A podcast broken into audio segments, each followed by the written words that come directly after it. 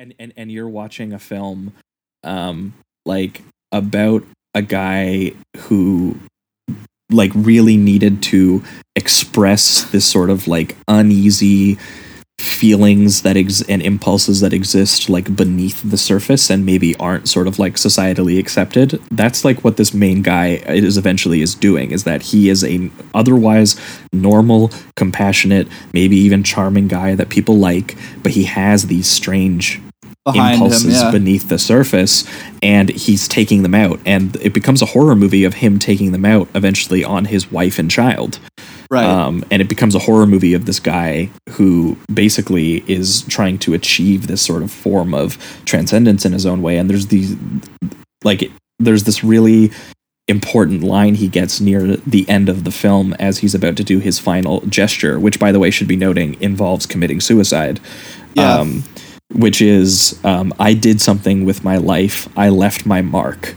yeah. which is what he says so wow. so yeah, once I read that about this guy, I was like, okay, so he's definitely sees himself Fuck in me. this main guy. Did uh Um, did did just as just out of morbid curiosity, uh did his wife mention what he said while he was dying? Like this There, it, it, it, I, I might have to pick up the biography to find out for sure. Okay. because there, there wasn't a whole lot of info that's about it as as online. as terrible as that is, that is fucking fascinating. Like, you know, like I Yeah. like I mean I, I don't I don't want this to sound bad, but it's like like where else are you going to get that kind of like information i- i- in that in that way, you know? Like Yeah. it, that that's such a I'm sorry, I'm a little scatterbrained. That's that's some crazy, crazy shit, man. Like the, the, this whole movie is kind of different now to me, based on that fact alone.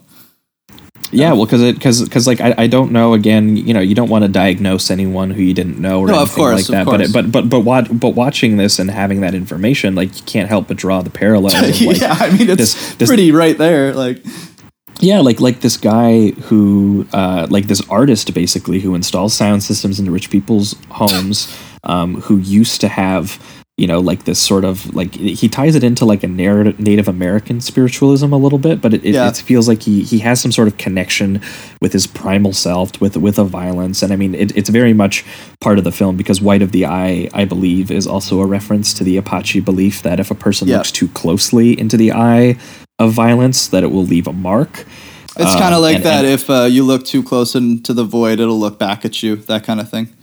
Yeah, so so like clearly it has a double meaning there of like the actual literal white of the eye, which we see close-ups of in, in the film, but also a sense of like the rippling damages of of of this kind of violence and this sort of like psychic um, breakdown that he's having. Yeah. But watching this otherwise normal kind of like loving husband who is a professional and an artist that you know he he cares deeply about his work. He he he very clearly seems to actually be in love with his wife and she's in love with him. I mean, even when he's revealed to be the killer, he tries his best to just explain himself they- and his impulses. And and he even there even is that really dramatic moment where he basically says, "Look, like couples hide things from each other, and I didn't want to like bring this on you. I wanted to live the life you wanted to live, but also do my thing." And again, they watch- even say that, they love each other scene- at the end too.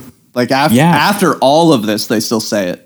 You know. Yeah, so so watching that scene and it clarifies why the drama in that scene is like about a guy who feels like he has a sickness that he has to express, but he is very much like in love with the normal wife and life that he has and stuff like that. Yep. So like watching that and then hearing about what actually happened to him, I was like, oh, this is just an expression of those feelings. It feels like, um, and those Yeah. feelings of grandeur and pain being externalized in these like really stylish um, killings. And I mean, like the final half hour in in particular, when he finally reveals just who he is, and it goes like full out, like dude when that moment where where his his daughter's hiding uh underneath the table and it reveals like his paint job that he did to himself and all that Yeah. that's when this movie like started to actually oddly enough that's where it started to make sense to me yeah, when it when it gets to the craziest stuff, you were like, ah. yeah that i was like oh all the the hour of kind of this really w- real weird surreal suburban uh, drama stuff that's also mixed with the serial killer totally made sense once I saw this guy fucking half paint his face red and have like star symbols on his cheeks and shit Well, like yeah, that. and- and- I was like, and the guy okay, I get it.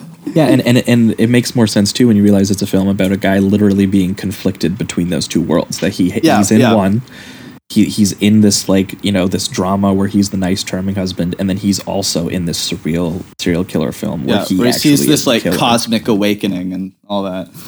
Yeah, and and and when she finds like the dismembered body parts, um, and they have the, uh, you know, like the conversation. They end up actually um, having sex after she finds the dismembered body parts, Yeah. and she's having flashbacks to like the previous time that they've um, have sex because she's like obviously terrified of him Yeah, but also still very much conflicted about her feelings of like real genuine love for him. And same with him where he's like now he has this impulse to kill her because she's another suburban housewife who needs to be taken down.